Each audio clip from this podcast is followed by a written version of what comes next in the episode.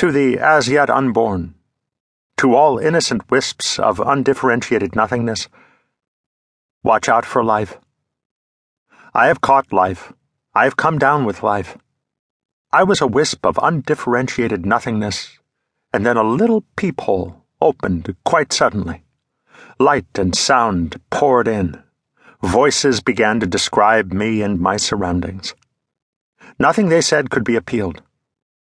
They said I was a boy named Rudolph Waltz. And that was that. They said the year was 1932, and that was that. They said I was in Midland City, Ohio, and that was that.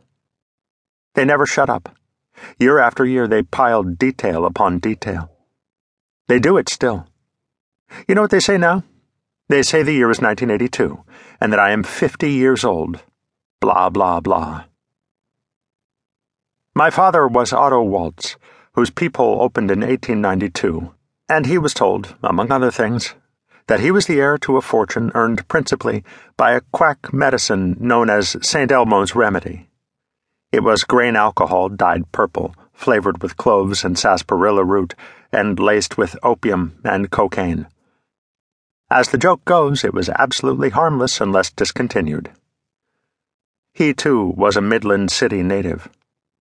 He was an only child, and his mother, on the basis of almost no evidence whatsoever, concluded that he could be another Leonardo da Vinci. She had a studio built for him on a loft of the carriage house behind the family mansion when he was only ten years old, and she hired a rapscallion German cabinet maker who had studied art in Berlin in his youth to give father drawing and painting lessons on weekends and after school. It was a sweet racket for both teacher and pupil. The teacher's name was August Gunther, and his peephole must have opened in Germany around 1850. Teaching paid as well as cabinet making, and unlike cabinet making, allowed him to be as drunk as he pleased. After father's voice changed, moreover, Gunther could take him on overnight visits by rail to Indianapolis and Cincinnati and Louisville and Cleveland and so on, ostensibly to visit galleries and painters' studios. The two of them also managed to get drunk and to become darlings of the fanciest whorehouses in the Middle West. Was either one of them about to acknowledge that father couldn't paint or draw for sour apples? Who else was there to detect the fraud? Nobody. There wasn't anybody else in Midland City who cared enough about art to notice if father was gifted or not. He might as well have been a scholar of Sanskrit as far as the rest of the town was concerned. Midland City wasn't a Vienna or a Paris. It wasn't even a St. Louis or a Detroit. It was a Bucyrus. It was a Kokomo. Gunther's treachery was discovered, but too late.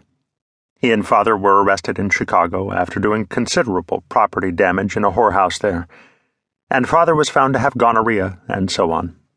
But father was by then a fully committed 18 year old good time Charlie Gunther was denounced and fired and blacklisted. Grandfather and Grandmother Waltz were tremendously influential citizens, thanks to St. Elmo's remedy.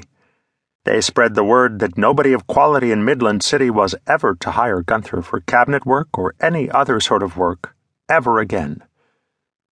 Father was sent to relatives in Vienna to have his gonorrhea treated and to enroll in the world famous Academy of Fine Arts. While he was on the high seas, in a first class cabin aboard the Lusitania, his parents' mansion burned down.